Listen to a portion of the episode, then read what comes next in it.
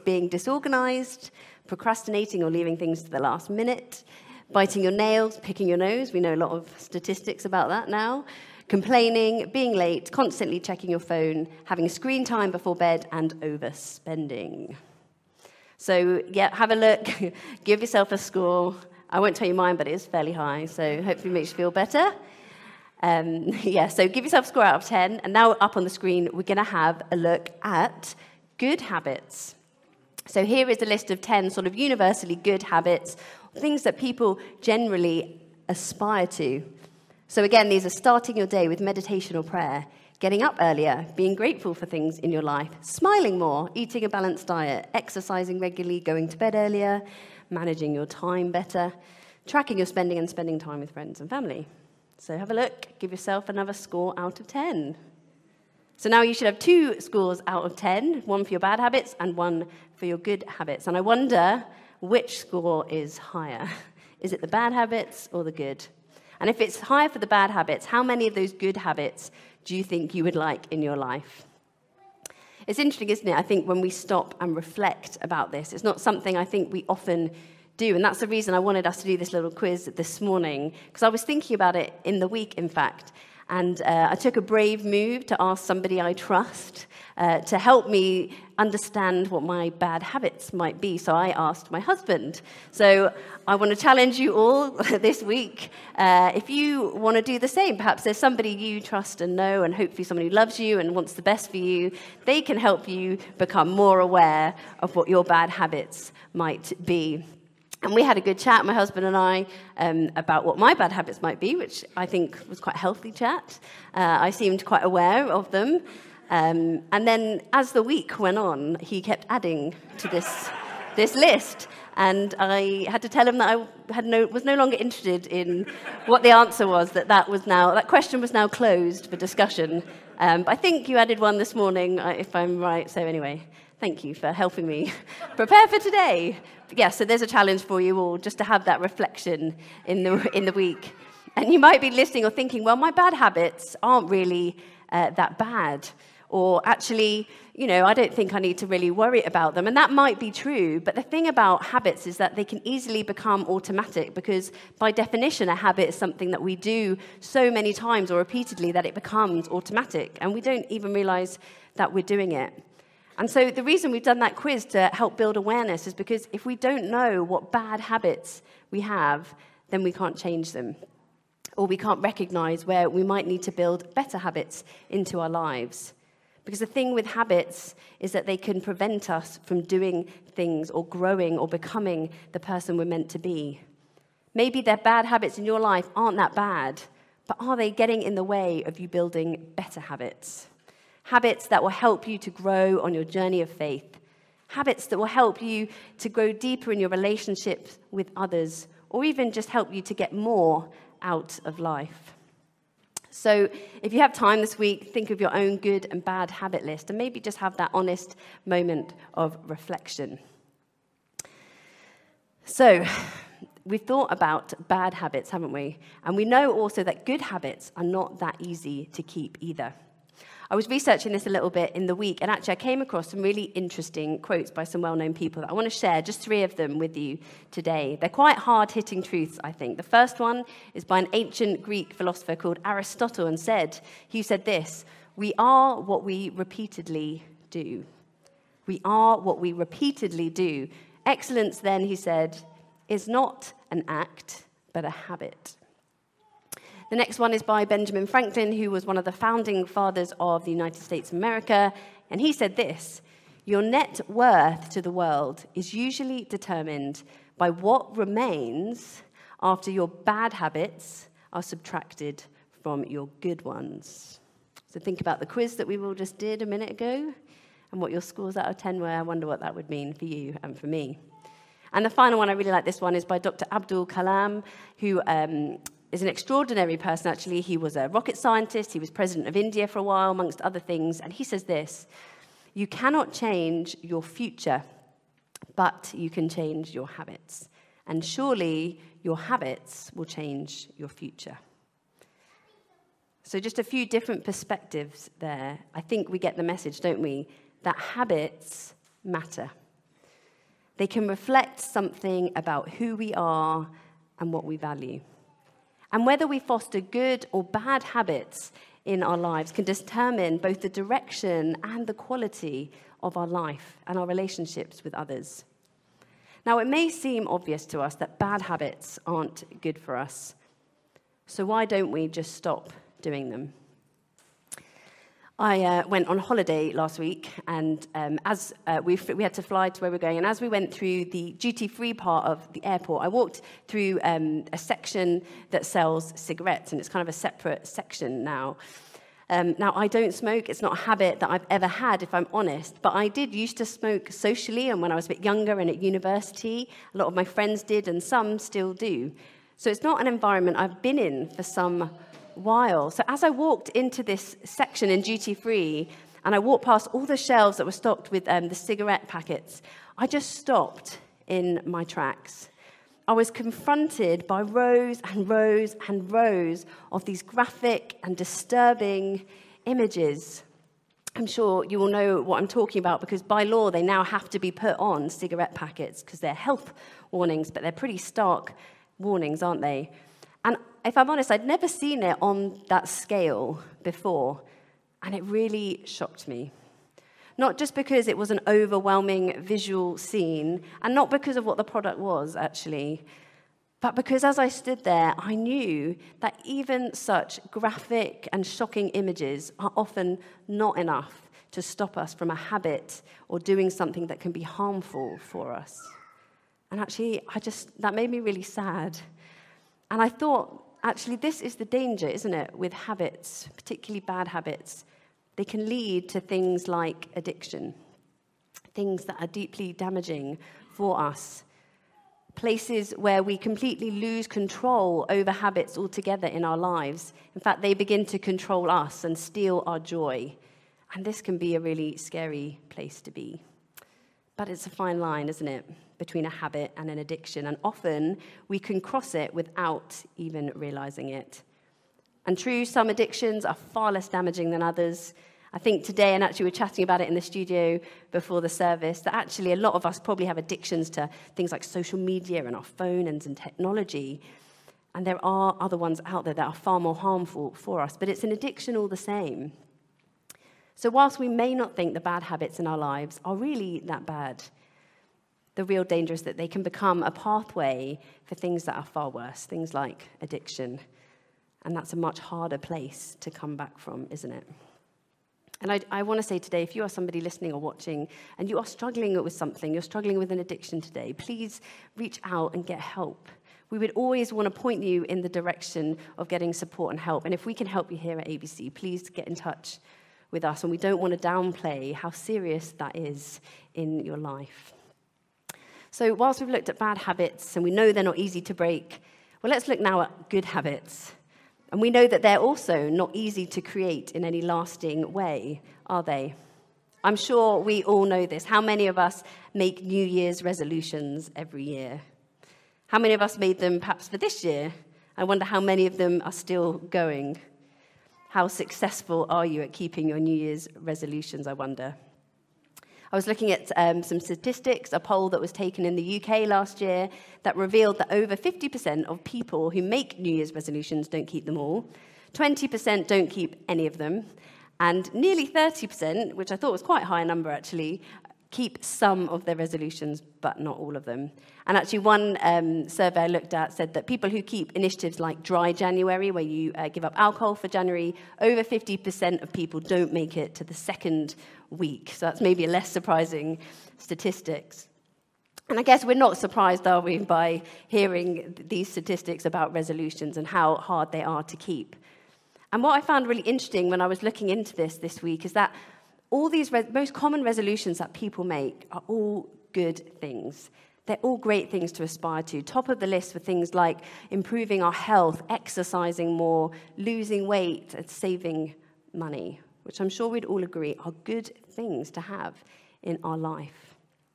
So, why are they so hard to keep and to achieve?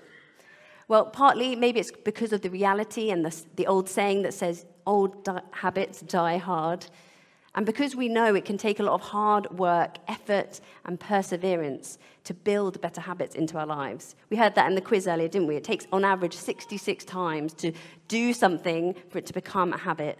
And in some of the research I did this week, for some people, it can take up to 254 or something days for a habit to actually stick. So that takes an awful lot of hard work and effort, doesn't it? But I wonder, is there something else at play here?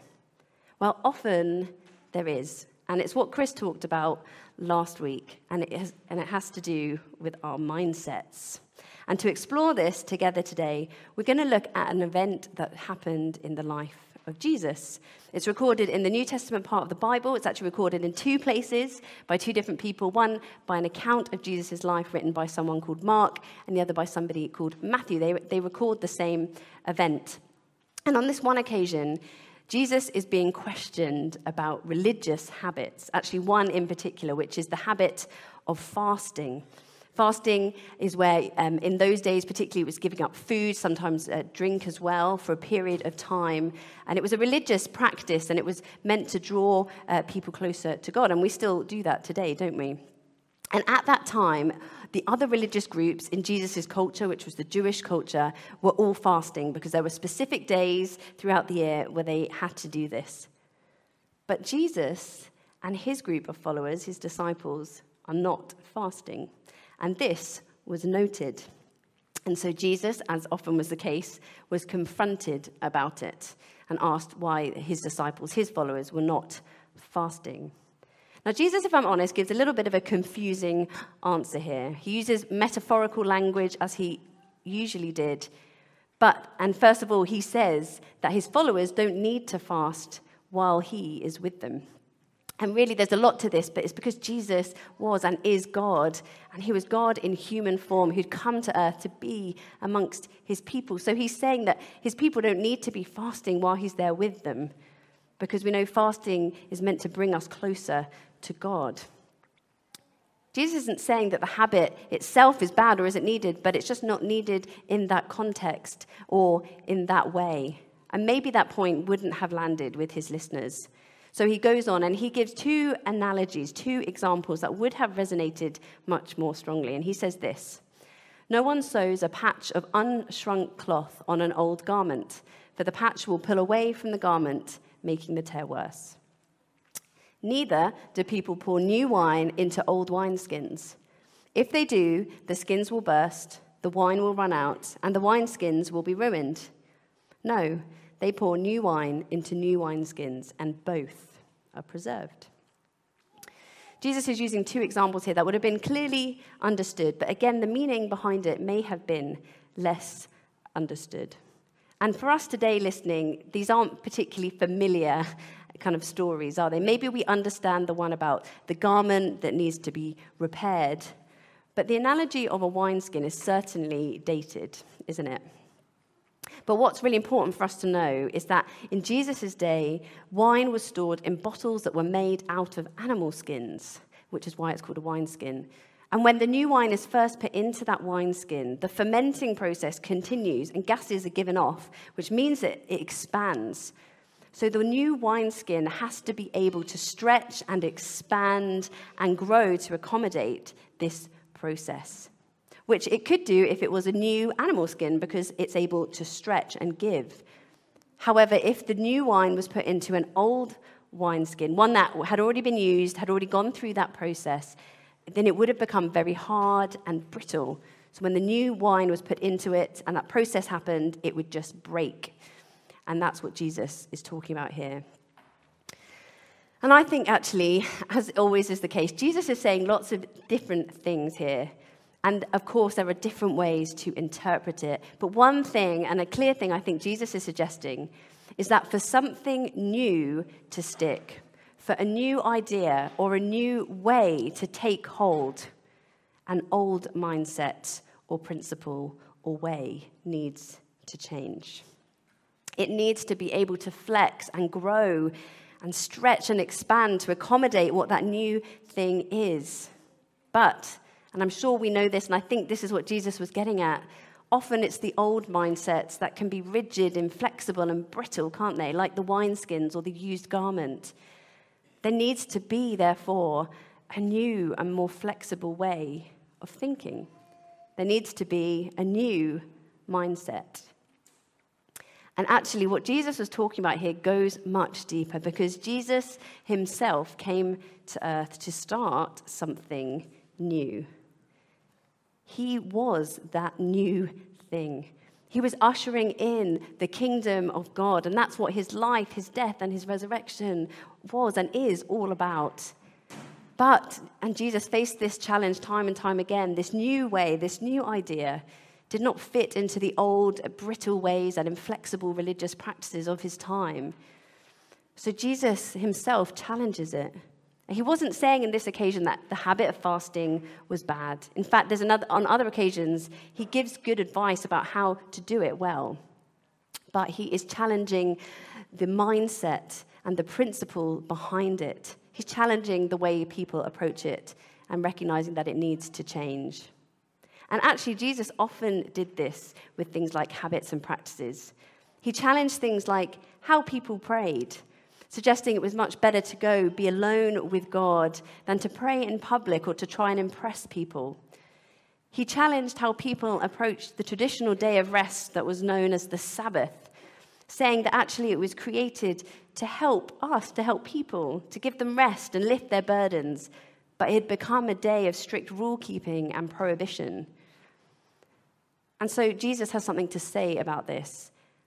And what he's saying is that the mindset behind it, or the motivation and the reason behind it, needs to change. And he's not saying these things are bad because things like prayer and fasting and rest are really good things, aren't they? They're good habits to have in our lives. But if they have negative or inflexible mindsets behind them, they can be completely useless. And if the habits themselves become the goal, then we've missed the point. And I think that's what New Year's resolutions sometimes are all about, aren't they? We become so fixated on trying to achieve those habits or those um, goals that actually we miss what it's all about and we miss the point that we're trying to improve or better ourselves.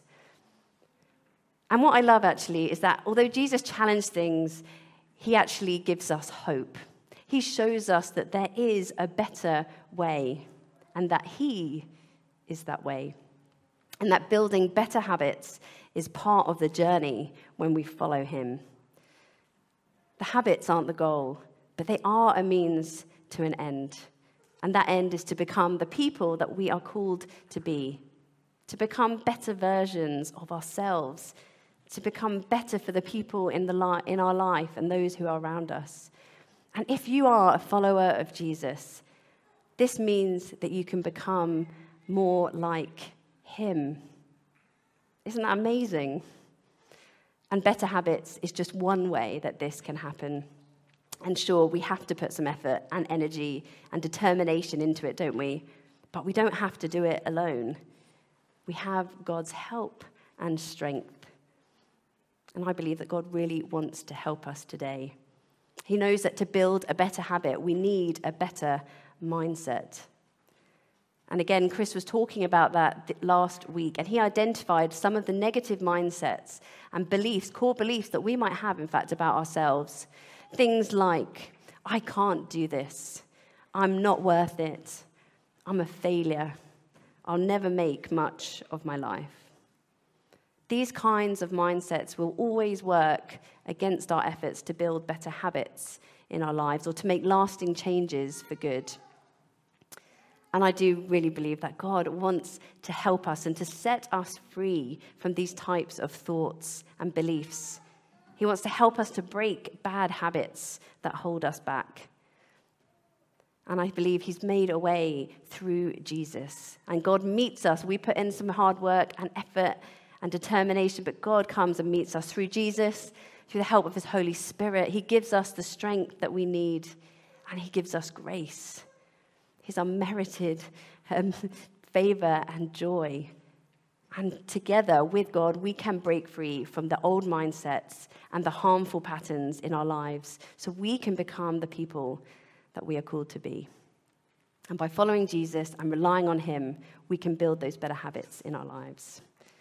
And step into the fullness of life that I believe that God has and desires for each and every one of us. But as with all things, it is a journey. It takes time, and these things don't happen overnight. And often we need the support and the help of others too. So I want to ask you all again is there something in your life that you want to change? Is there a habit that you want to break free from? Maybe even it's an addiction that's held its power in your life for long enough. Are there better habits that you long for? Well, maybe now is the time for that something to change. Maybe today is the day. Let's pray together. Loving God, we just thank you that you know each and every one of us. You know everything about our lives, all the good and the bad, and you still love us completely. Lord, whatever has been brought up in us today, whatever's come to mind, maybe a bad habit we want to change or good habit we're desperate for in our lives, maybe even something deeper, an addiction that's just been clawing away at us for years. Would you just speak to our hearts today? Open the door, make a way for us, show us what step we can take. Bring trusted people into our lives to help us and guide us. And Lord, help us to receive your love, your grace, and give us the strength that we need to grow together, to become more like you, Jesus, and to draw closer to you. Amen.